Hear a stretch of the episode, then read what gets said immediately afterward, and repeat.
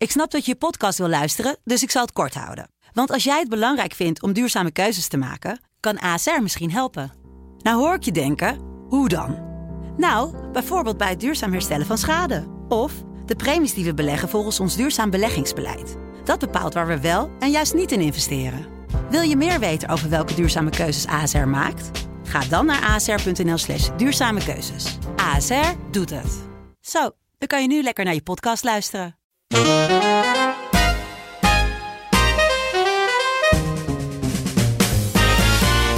Dit is Bonte Was Podcast. Uw favoriete wasprogramma over mediamissers en opstekers. Ik ben Wansi Muller. En ik ben Zoe Papa Economu. En in dit één na laatste wasje van 2022 hebben we weer behoorlijk wat te bespreken. Jazeker. We gaan natuurlijk afronden dit jaar nog met een eindejaarspecial. Dus die komt er ook nog aan. Uh, ja, Wansi, wat doen we? Beginnen we met de grotere zaken of de kleinere? Nou, ik stel voor dat we groots beginnen. Zeker. ik uh, ga eerst even zuchten. Ook Ja. een grote zucht. Staphorst. Ja. Ja. Ja.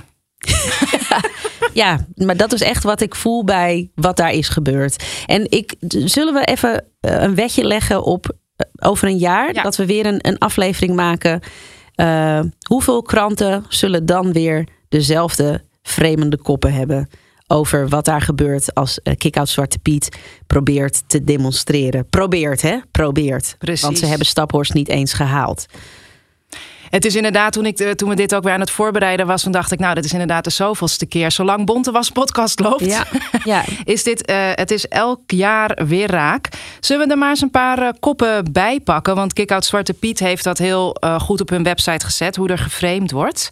Ehm, ik begin met de eerste. Dat is ook de eerste die op hun Insta-account staat, is van Trouw. Vernielingen en vuurwerk bij onrustige demonstratie tegen Zwarte Piet. ME grijpt in.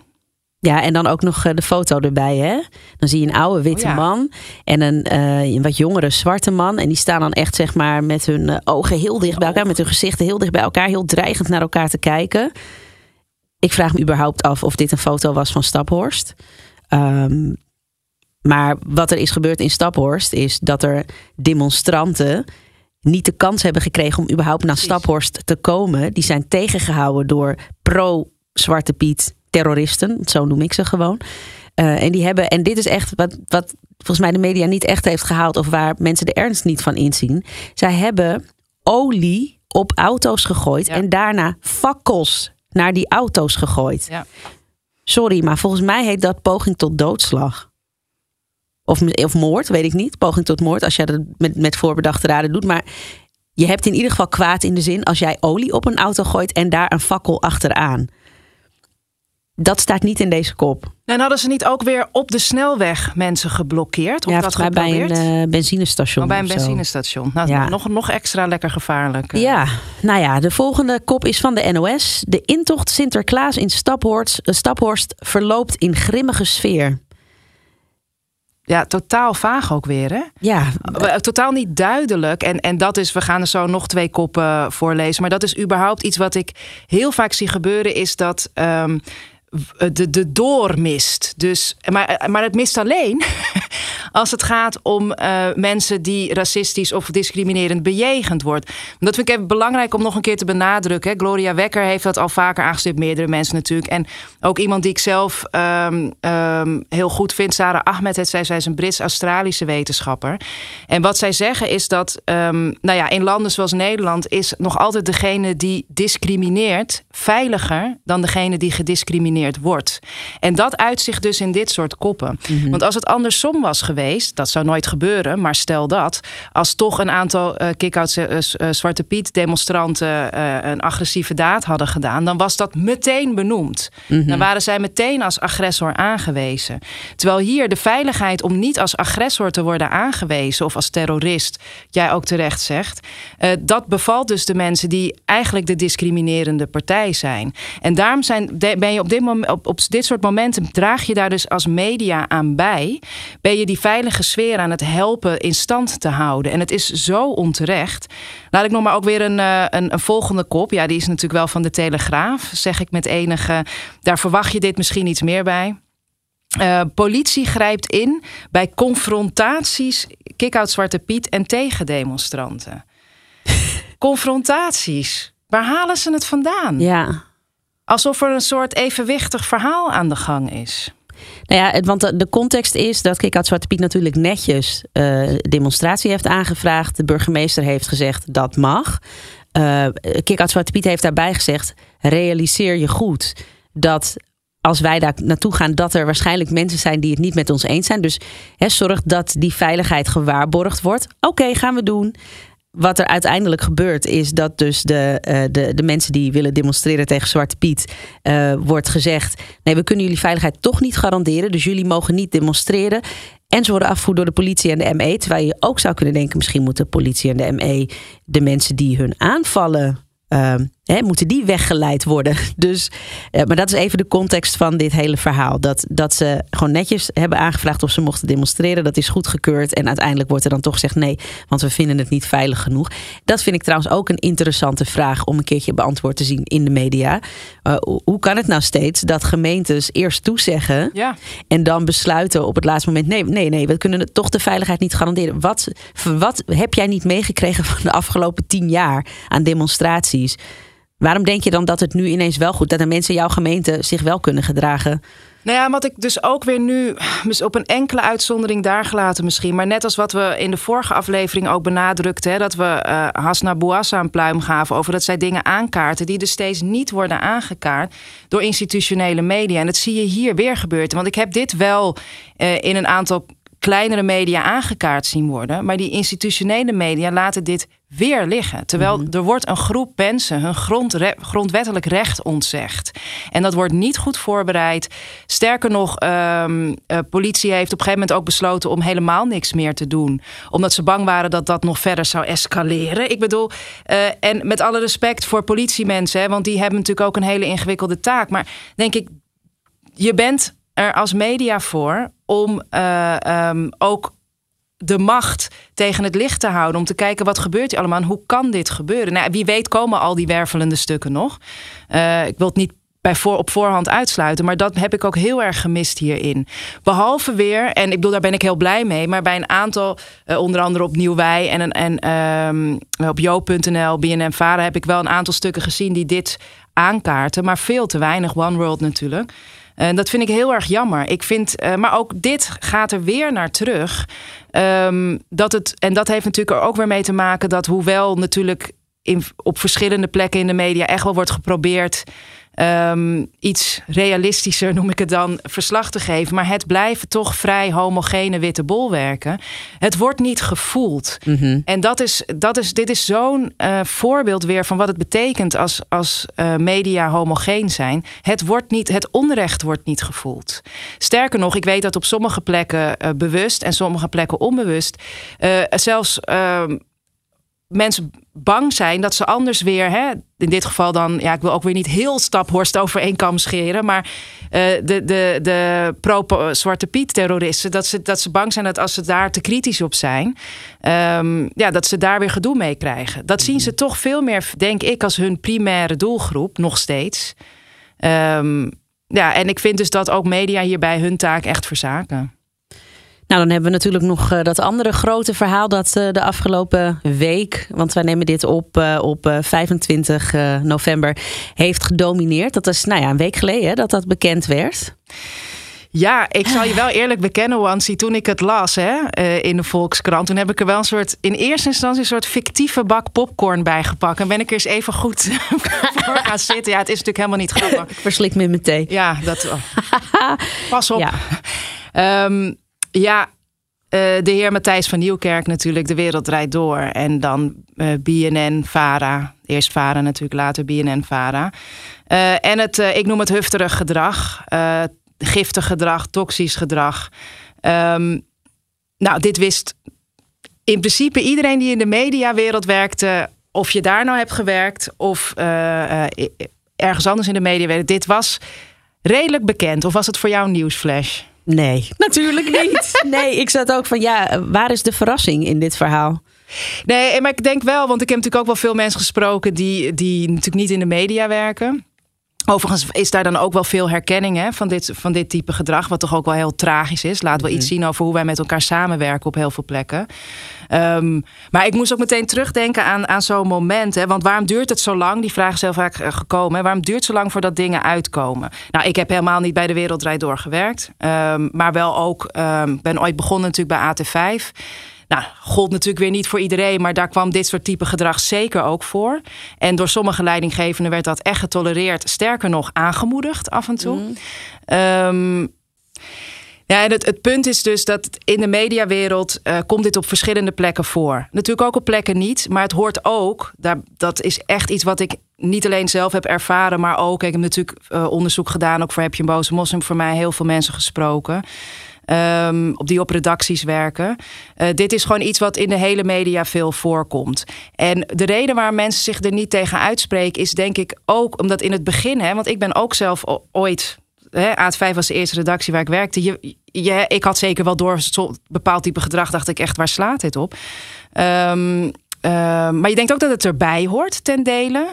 Uh, dus je ziet mensen soms ook kiezen. Ga ik daar mee of, of ga, ik, ja, ga ik er niet in mee? En een deel van de mensen die er niet in meegaat, die vertrekt ook. Uh, of naar andere plekken of helemaal uit de media. Um, maar dus je bent aan de ene kant je dus niet zo bewust van dat het ook anders kan. Um, en aan de andere kant, uh, het, heeft, het is niet alleen bij het programma zelf. En zeker natuurlijk in Hilversum, wat echt natuurlijk ook een bolwerkje is. Mensen lullen. Mensen lullen ontzettend over elkaar. Dus als jij degene bent die de hele tijd in opstand komt, uh, dan krijg je een bepaalde naam. Mm -hmm. En um, het moment waar ik naartoe wil is, ik heb natuurlijk een tijdje, heb ik hier ook wel eens over verteld, uh, ben ik onderdeel geweest van het Mediaforum op Radio 1. Um, daar ben ik na twee jaar uh, mee gestopt. Toen ik het wel welletjes vond. Dat was bij het programma Spraakmakers. Overigens, voor mij was de ook dat ik na afloop van een uitzending daar uh, toegeschreeuwd ben door een redacteur die boos was over iets wat ik over het programma zelf zei in het programma. Daar houden, houden ze niet van. Uh, maar die laatste uitzending van De Wereld Draait Door. Um, ik moest toevallig toen daar komen in dat mediaforum. En ik zat daar met een aantal van die mediabonzen. En we, die wil, dat moesten we natuurlijk gaan bespreken. En toen werd er ook in het voorbereidende gesprek door een van die redacteuren aan mij gevraagd: van um, ja, wat, wat, wat zou je hierover willen zeggen? Ik zo, nou, het kan heel weinig. Want ik ben niet zo'n ontzettende fan. Het is natuurlijk een knap gemaakt programma. Maar ik weet gewoon wat er allemaal omheen gebeurt. -hmm. Dat wist iedereen. Ik, ik ken natuurlijk ook veel mensen wel die daar zelf ook gewerkt hebben. Um, toen zei die redacteur volgens, oh, dat moet je zeggen in het programma. Ik zeg, ben je helemaal besodemieterd? Ben je mal? Dat ga ik niet zeggen natuurlijk. En ik bedoel, ik heb daar natuurlijk ook zelf niet gewerkt. Maar dit, natuurlijk ga je dit soort dingen niet zeggen. En dan werk ik niet eens in de media. Maar je weet gewoon wat je wel en niet kan aanraken. Mm -hmm. En je wordt niet serieus genomen. Het wordt je nagedragen. En dat is gewoon nog wel... Um, wat ik met een wat langere omweg, maar wel hierover wil zeggen, is dat het niet alleen uh, één programma is, of misschien twee. Dit is echt een manier van omgaan die helaas, zeker op echt actualiteitenprogramma's en nieuwsprogramma's, gewoon uh, eerder uh, ja, schering en inslag is. En daar moeten we echt um, echt mee aan de slag. Want we jagen heel veel mensen de journalistiek uit. We verliezen heel veel talent. Plus, het is dus ook een bepaald type uh, figuur. Dat bepaalt wat wij zien en horen en lezen. En daar moeten we denk ik ook over nadenken. Mm -hmm. Nou, nu hou ik even mijn snaveltje. Ja, ik, want ik zit zo'n beetje te denken van... herken ik dat soort gedrag... Nou ja, er heeft sowieso nooit iemand uh, mij in mijn gezicht geschreeuwd of, en gezegd dat ik op mijn knieën moet gaan en sorry ja, moet zeggen. Dat is wel echt absurd. Hè? Want uh, nou, je moet het durven. Maar um, nou ja, ik, ik ben natuurlijk mijn journalistieke carrière bij Vanix begonnen. En hoewel ik daar ook echt, echt hard heb gewerkt is dat nooit een, een, een, een zeg maar, ja, een, een, zo'n giftige werksfeer geweest als. Ik bedoel, tuurlijk, er, er werd heel veel van je verwacht. En ervan uitgaan dat je altijd hè, zeg maar, die extra paar stappen zet. Waar je natuurlijk ook een beetje je vraagtekens bij kan hebben. Want we moeten gewoon niet altijd maar bereikbaar willen zijn voor onze werkgever. Maar ik heb het nooit ervaren als dit is echt te zwaar. En uh, hè, er, er, zijn nu hufters die mij uh, toeschreeuwen of wat dan ook. Nee, dat was absoluut niet aan de orde. Dus ik, ik herken het niet vanuit mezelf, maar ik, waar ik me echt over verbaasde in de hele nasleep van het De Wereld Draait Door schandaal is de verrassing, vooral binnen de media, over. Ja. Ik, daar moest ik echt, echt om lachen. Want waarom gaan we nou allemaal doen alsof het een schok is? Dat is gewoon onzin. Geef gewoon eerlijk. Ik, ik vond het een heel mooi gesprek van um, Jakke als Erik bij uh, ochtendshow uh, Jan Willem Start op bij Radio 2. Die, die eerlijk toegaf, ik ben ook onderdeel geweest van dit systeem. Die deed een beetje aan zelfreflectie. En toen dacht ik, dat vind ik netjes. Weet je wel, dat hij zei van, nu denk ik ook, ja, waarom deed ik daar eigenlijk aan mee? Weet je wel? Dat, dat, en dat is gewoon wat veel meer mensen zouden moeten doen. Ik was van, nou, dat dit is gebeurd. nou, ik herken me hier helemaal niet in. Nou, ik, Matthijs was zo'n uh, aardige vent. En, nou, Kom op, lieve mensen. En dan nog, al was hij een aardige vent, dan hoeft het je toch nog steeds niet te verbazen. Je kan toch nog steeds zeggen, en ook waar ik thuis dan wel eens een discussie over heb gehad, en niet per se over dit geval, maar in het algemeen. Van ja, blijkbaar is, is het nodig om zo met mensen om te gaan om een goed programma neer te zetten. En ik vind dat echt een denkfout. Ja, dat is een enorme denkfout. Um, ik, ik heb dat eerder ook wel eens gehad met een, een, een, een, mijn, mijn eerste vriendje, die werkte in de horeca. En die zei ook altijd, ja, in, hè, dat weten, weten we ook in de horeca, word je ook altijd afgeblaft hè, en bijna afgebroken. En, en hij zei ook altijd, ja, dat hoort er nou eenmaal bij. Dan zei ik, ja, ik geloof daar gewoon niet in. Maar dat zie je dus eigenlijk op allerlei fronten. Dat mensen echt daarin gaan geloven dat je alleen maar uh, tot grote hoogtes komt. Als je helemaal wordt afgebroken. Uh, en ja, ik geloof. Ja, ik, geloof ik vind dat zelfs gewoon heel gevaarlijk. En kijk, het is ook heel mooi dat jij beschrijft dat jij bijvoorbeeld bij Funix hebt meegemaakt. Dat, dat, is, dat je dus wel gewoon kwaliteit kan leveren, onder druk kan werken. Want dat is steeds de, de, de, de denkfout inderdaad die wordt gemaakt. En nog aan andere tips, de podcast Media Meiden is sowieso een geinige podcast voor mensen die in de media werken ook. Of dat interessant vinden. Zij vertellen over achter de schermen. Ze zijn allebei redacteur. En een van hen heeft ook bij de Wereldrijd doorgewerkt en vertelt ook over haar eigen ervaringen hierin. Maar zij zeggen ook uh, tegen een aantal hele goede dingen over. Maar dus ook wat jij aanstipt, verschil ook tussen werkdruk en werksfeer. Um, er wordt, de, kwaliteiten die je nodig hebt, of eigenschappen die je nodig hebt, is dat je um, goed onder druk kan werken. Uh, onder deadline druk bijvoorbeeld. Hè, er, is, er moet vaak snel gewerkt worden. Uh, dat je doorzettingsvermogen hebt. Dat zijn dingen, dat zijn hele belangrijke dingen. Maar dat is iets heel anders dan dat iemand een beetje tegen je gaat zitten schreeuwen, uh, je afbreekt. Dat is helemaal niet nodig. Dat, en, en ik vind het ook iets, iets, iets gevaarlijks in de zin dat het, het, het berokkent mensen echt schade. Ik, ik bedoel, voor mij is het jaren geleden dat ik op dat type redacties heb gewerkt. En toch heb ik deze week twee nachten wakker gelegen. Mm. Omdat er allemaal herinneringen herinneringen weer terugkwamen. En uh, dat hoor je dus ook over heel veel mensen die dus. Um, uh, ziek zijn geworden door de wereld draait door daar te werken. Uh, dat je berokkent mensen echt schade. Terwijl ja. dat echt echt onnodig is. En nog een ander ding wat zij ook aanhalen, en dat is natuurlijk iets waar ik veel in mijn werk mee bezig ben en wat ik ook veel zie, is wat macht doet met mensen. En dat gaat in de media natuurlijk dubbel op. Hè. Zij, zij noemen het als, um, hè, zeker bij presentatoren, dat, dat mensen raken vervormd. Um, en uh, dat, dat doet macht sowieso met je. Als je machtiger wordt binnen een bedrijf bijvoorbeeld ook. Maar bij de media zit er nog een buitenkant. Want je wordt ook BN'er. Mm -hmm. Dus mensen gaan ook op een bepaalde manier op je reageren. En um, ik had laatst iemand um, uh, die uh, maakte ook een hele mooie beeldspraak um, over machtige mensen, zeker die bekend zijn. Zij noemden dat het uh, Willem-Alexander en Maxima-syndroom. En uh, zij legt ook uit, ze werkt bijvoorbeeld op een ministerie. Ze zegt, daar worden gewoon de muren gesausd als zij langskomen. Alles wordt schoongemaakt en geveegd. Dus de rode loper wordt de hele tijd voor je uitgerold. En dat doet iets met hoe je, um, uh, hoe je in het leven staat, wat je gewend raakt. En um, nou ja, dat geven zij ook in die podcast heel goed aan. Dat, dat geeft ons een verantwoordelijkheid ook als, als mediamakers met z'n allen. En ook zeker leidinggevenden over hoe, uh, hoe ver laten we dat gaan? En ja, ik ken ook nog los um, van DWDD Matthijs van Nieuwkerk. En ja, stiekem hoop ik ergens wel dat mensen tot inderdaad tot introspectie komen. Ik ken heel veel voorbeelden, ook nog van allerlei kopstukken die daar in Hilversum zitten, waar ik de meest absurde verhalen over ken. Die mensen s'avonds laat naar een huis laten komen om nog een draaiboek te brengen. Nou, dat is één ding, maar dan gaan uitvoeteren. En het, het, het is. Het is um, het is gewoon niet hoe je met elkaar wil omgaan. Maar ik ben, ja, ik vind het mooi dat uh, dat, dat die oude jakhals Erik, Erik Dijkstra is dat mm -hmm. toch? Dat die in ieder geval een, een, voorzet geeft. En ik hoop dat meer mensen dat gaan doen. Want dat is, dat is uiteindelijk toch de enige manier. Is ook dat je naar jezelf wil gaan kijken. Nou, en van deze heftigheid gaan we naar andere heftigheid. Uh, in ieder geval een heftig onderwerp. Uh, slavernij. Ik weet niet of je Coffee Story, of je daarvan hebt gehoord. Nee. Dat is een, uh, een, een, webserie gemaakt door de EO. Die gaat over de tot slaaf gemaakte koffie. Een jongen van 14 die op een plantage in Suriname woont. En dat is vanaf half november online. En hij vertelt dan al vloggend over zijn leven. En dat is iets wat, wat de EO al eerder heeft gedaan. Hè. Ze hebben een serie gemaakt over de oorlog. En uh, het videodagboek van Anne Frank. Waarin Anne Frank ook echt met een telefoon vertelt hoe het is om onder te duiken. En ga zo maar door. En het is dus gefilmd vanuit um, de hoofdpersoon. En ja, die nemen de kijkers. En dat zijn dan de doelgroep is, even kijken, tussen de 8 en 12. Nemen ze dan mee. Okay. Weet je wel? Dus om het een beetje behapbaar te maken.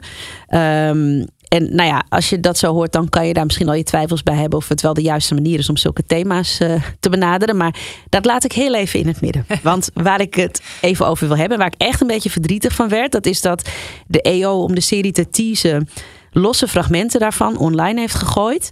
Die zonder context echt veel te jolig uh, overkomen. En dus terecht heel veel negatieve reacties opriepen. Ja. En uh, uh, nou ja, zoals dat vaak gaat, werd er toen een uh, poging tot damage control gedaan. Door een excuus te posten op de socials. En ik lees daar even een stukje uit voor. Uh, van de EO en NPO ZEP. We begrijpen de ophef. Een eerste losse post plaatsen zonder context was niet goed. Daarmee hebben we niet de juiste toon neergezet. Dat was een inschattingsfout en daarvoor bieden we onze excuses aan. We vinden het belangrijk om hier actief over in gesprek te gaan met mensen uit de gemeenschap. Dat gesprek zoeken we op. Daar geven we de komende dagen verder vorm aan. En we hebben besloten om de serie niet meer in losse fragmenten op Instagram te delen. De hele serie is nu te zien op zep.nl en YouTube. Die plek doet in onze ogen meer recht aan het hele verhaal dat we willen vertellen. Nou ja, en het vervelende, en dat is een understatement, is dat door deze inschattingsfout acteur Daniel Kolf, die overigens echt uitgesproken is tegen racisme in de acteerwereld, hè, uh, zijn eigen statement heeft moeten posten op zijn Instagram, waarin hij aangeeft dat hij zoveel bedreigingen heeft ontvangen, dat hij inmiddels niet meer met zijn kinderen over straat oh, durft. Want hij zit dus. Hij is de hoofdpersoon. Hij is de hoofdpersoon. Ja, Daniel Kolf speelt koffie. Uh, en uh, als je die serie in zijn geheel ziet, dan snap je, hè, los van wat ik zeg, of je, of, of je het verhaal van een tot slaaf gemaakte al vloggend moet weergeven, daar kan je het over hebben. Maar het schijnt dat als je, ik heb de serie niet gezien, want ik ben niet zo heel erg van dingen over slavernij kijken, want pijn. Um, maar dat, dat je. Um, dat je dan blijkbaar wel een goed beeld krijgt van hoe de serie is gemaakt. Is overigens door heel veel Surinaamse Surinamers ook gemaakt. Okay. Ook echt in Suriname geschoten. Uh, maar uh, dat als je die losse fragmenten ziet, ja, dan, dan, dan snap je dat niet. En dan denk je, WTF doet hij hier aan mee? En dat is dus wat er is ja. gebeurd. Heel veel mensen die die, die serie dus um, uh, of sowieso niet vonden kunnen, of aan de hand van die fragmenten hebben gezegd: wat gebeurt hier? Hebben hem dus aangevallen. En uh, daardoor durfde hij gewoon niet meer met zijn gezin over straat. Jeetje. En ik vind dit echt een exemplarisch voorbeeld van hoe weinig sensitief witte redacties zijn. Ze hebben dus geen idee hoeveel onveiligheid ze hebben gecreëerd voor Daniel. En uh, ja, door, door zonder nadenken die losse fragmenten te posten. En dat is, dat is eigenlijk ja, waar ik naartoe wilde. Dat ik denk ja. van ja je hebt gewoon, nou ja, waar je het net ook over had, van mensen die geen idee hebben waar het nou precies over gaat. En die jongen heeft hier verschrikkelijk veel last van. En hij koopt helemaal niks voor een, een gepost excuus op Instagram. Nee, dat kwaad is dan al lang geschied. Precies. Nee, heel goed dat je dit aankaart, want dit is zeker niet de eerste keer dat dit gebeurt. En de onnadenkendheid hierbij. En uh, ook, weet je, ook denk ik, ja, ook de redacties uh, die zich hier wellicht in herkennen, of die, hè, dat zijn er toch nog wel heel veel, die, die misschien de voelsprieten nog niet hebben. Alsjeblieft, um, maak hier een strategie dan op op het moment dat je dit naar buiten gaat brengen. Je kan niet alles één op één copy-pasten, je social media strategietje van elk programma. Denk hierover na. Weet dat je dingen aanroert. Ik bedoel een veel kleiner uh, uh, verband hoor, want dit is, daar wil, niet hetzelfde als dit. Maar ik was hier bijvoorbeeld zelf ook altijd heel scherp op als ik bij dat mediaforum zat. Want daar wilden ze ook nog wel eens een los quoteje van mij pakken. En dat op Twitter flikkeren. Nou, ik zit met heel veel redenen, uh, doordachte redenen, niet op Twitter. Maar dan komen de wappies met alle respect ja. weer op je af. En dan bedoel ik dat even of uh, in, een in de breedste zin van het woord. Dat gebeurt gewoon heel erg snel. En uh, die verantwoordelijkheid heb je in dit geval ook als werkgever, ja. om, je, uh, om je mensen te beschermen. En als jij zelf die sensitiviteit nog niet goed hebt ontwikkeld, werk eraan, één. Maar twee, uh, zorg, huur die dan in, op zijn minst. Ja. En realiseer je dat je niet overal dezelfde copy-paste social media strategie op kan doen. Nou, heel goed dat je dit aansnijdt. Ik wilde er ook nog even één voordat we naar een paar opstekers gaan. um, nou, ik, ik, ik, ik wil gewoon weer Nederlandse media in algemene zin uh, aanspreken op um, scherp blijven op wat er in Iran nog steeds natuurlijk gaande is. Um, ja, in mijn netwerk zitten heel veel uh, Iraans-Nederlandse mensen die hier heel veel over posten, gelukkig. En continu aandacht blijven vragen voor wat daar gaande is. Hoe het regime blijft onderdrukken. Um, en je ziet toch, en dat is natuurlijk iets heel ingewikkelds uh, in media. En ik snap het soms ook wel, hoe moeilijk het wordt gevonden om situaties niet alleen in het begin, als het ontstaat, uh, te belichten. En dan ook nog op een goede manier, daar hebben we het natuurlijk al eerder over gehad. Uh, maar dat ook, um, ja, daar ook steeds maar alert op te blijven en follow-ups op te blijven maken. En je ziet, het is altijd toch ook weer opvallend in welke gevallen dat wel lukt. Als het vaak heel uh, toch dichterbij voelt voor de mensen die in de media werken. Um, en wanneer dat verder weg voelt. Um, ja, want over Oekraïne lezen we nog steeds uh, vrijwel elke dag wat. Ja, alhoewel je ook zelfs daar kan zeggen dat de aandacht verslapt. Dan wordt het ineens zo'n lange, onduidelijke oorlog. En dan hebben we er allemaal toch wat minder uh, zin in. Maar zeker, dat is, uh, dat is een belangrijk verschil. En, um, en ik vind dat toch ook weer hierin pijnlijk om te zien. Mm -hmm. Um, je hebt een verantwoordelijkheid en je hebt ook de macht om dingen onder de aandacht te blijven houden. Um, dus die wilde ik er toch weer even inwerpen. Ik zit nu te denken, moesten we het niet ook nog even hebben over hoe het WK wordt besproken? Maar ik, ik heb vrij weinig met voetbal. Maar wat mij wel even nog heel kort, wat mij wel is opgevallen, is dat er dat ze eigenlijk op allerlei manieren toch een beetje dat hele mensenrechtenverhaal erin proberen te fietsen. Um, dus dat, dat vind ik wel interessant. Dat we ons nu ineens heel druk maken om mensenrechten. Terwijl er een heleboel. En, en ik ben niet van de whataboutisms. Hè? Dus van, oh, uh, we doen het nu dus. Hè, maar waarom doen we het niet daar? Maar het valt me wel een beetje op. Dat, dat er nu in de, in de media, omdat, omdat er dan zogenaamd besloten is van nou, het WK is daar, we, hè, we, we, we gaan daar soort van tegen wil en dank naartoe. Um, maar dan gaan we wel kritisch berichten over hoe ze daar omgaan met mensenrechten. Terwijl, ja, dat hadden we ook over Rusland kunnen doen. Precies. Over, nou ja, bedenk het maar. Ja, laat ik naïef hopen dat dit dan uh, de, de, de eerste keer van vele keren is dat het dan steeds gebeurt. En misschien kan Nederland dan ook wat kritische blik op de eigen uh, omgang met arbeidsmigranten, bijvoorbeeld uit Oost-Europa, richten. Want die werken in zeer trieste omstandigheden op heel veel plekken in dit land. En af en toe wordt daar iets over geschreven, maar heel veel aandacht is daar niet voor. Maar het is natuurlijk een ingewikkelde, want um, natuurlijk dat, dat, dat voel ik als mens en ook als journalist, snap ik natuurlijk dat die aandacht er is. Um, en wil ik dat inderdaad niet afdoen als nou uh, nu wel en anders niet. Maar um, ook dit, het is weer duidelijk wanneer heel erg de neiging wordt gevoeld om dit heel erg te benadrukken. En wanneer niet. En um, dus laat ik het dan maar eens hoopvolle opmaat uh, nemen. Doe dat dan elke keer als het WK ergens wordt georganiseerd. Um, dat je heel kritisch onder de loep neemt uh, wat daar allemaal voor uh, gelaten moet worden. En ik zou zeggen, sluit jezelf daarbij niet uit, ja. Nederland. We gaan naar de tips. Begin jij met een tip of ik? Uh, nou, ik heb gewoon alleen een korte. Kijk, ik moet zeggen, en ik zag dat ook heel veel eh, om me heen uh, gepost worden, dat het dan toch heel mooi is om te zien dat Gloria Wekker als een van de Women of the Year bij Harper's Bazaar op de voorkant staat. Kijk, ik kan er weer ook, ik kan er alle kanten mee opgaan, ook over dit blad weer. Maar dan denk ik, dit, dit is toch iets moois. Iemand die een, een heel belangrijke rol al heel lang speelt, ook in uh, in wetenschap, uh, maar die ook heel lang in ieder geval in, in, in bredere media niet is gezien en erkend, um, zijn dit wel waardevolle momenten. Mm -hmm. En daarom wilde ik hem er toch even in gooien. Ik heb nog een kijktip. En dat is wel een tip van een serie die al in september online is gekomen. Uh, of is uitgezonden. Maar ik ben het eigenlijk vorige keer gewoon vergeten. Iets met slaapgebrek. Nee, dat is de serie Poldermokros. Heb je die toevallig gezien? Nee, nog niet. Het is een serie van Jalel Bouzamour. Die ken jij denk ik ook wel. Dat is een uh, cameraman, een regisseur die... Uh, uh, ja, echt, uh, volgens mij, ik weet niet, ook voor Expeditie Robinson en zo, camerawerk heeft gedaan. Echt nou, van alles. Maar hij heeft nu eindelijk na jaren leuren. Uh, uh, nou heeft hij zelf gezegd: denken, schrijven, leuren, casten, praten, plannen en nog een keer casten, filmen, monteren. Eindelijk deze serie van de grond gekregen. En het is een serie over zes Marokkaans-Nederlandse jongeren. Die compleet verschillend zijn. Die naar Marokko gaan om te onderzoeken hoe Marokkaans en hoe Nederlands ze eigenlijk zijn. En ik vind dat zo'n mooie serie. het is sowieso, ze zijn heel goed gecast. Want het is echt, nou ja, zeg maar, het zijn allerlei soorten uh, Marokkaanse nee, Nederlanders. Ja, want ook allochtonen zijn niet allemaal hetzelfde. Nee, nee, en dat vind ik dus, dat is eigenlijk de takeaway. Ja. Uh, dat, dat, dat ik, en daarom denk ik ook dat. Ik bedoel, ik heb hem niet, helaas niet gesproken maar, hierover. Maar ik denk dat dat wel zijn idee was. Om te laten zien. Uh, wij zijn ook niet allemaal hetzelfde. Ook al denken mensen dat natuurlijk wel. En uh, die, die jongeren die hebben veel meer gemeen met andere jongeren dan met uh, misschien met Marokkanen in Marokko. Uh, maar ja, het is gewoon een hele mooie. Het is ook leuk als je zelf in uh, Marrakesh bent geweest. Is het ook gewoon leuk om te zien, want dan herken je heel veel. maar dat is echt even mijn tip. Polder Mokros, een aanrader om te kijken.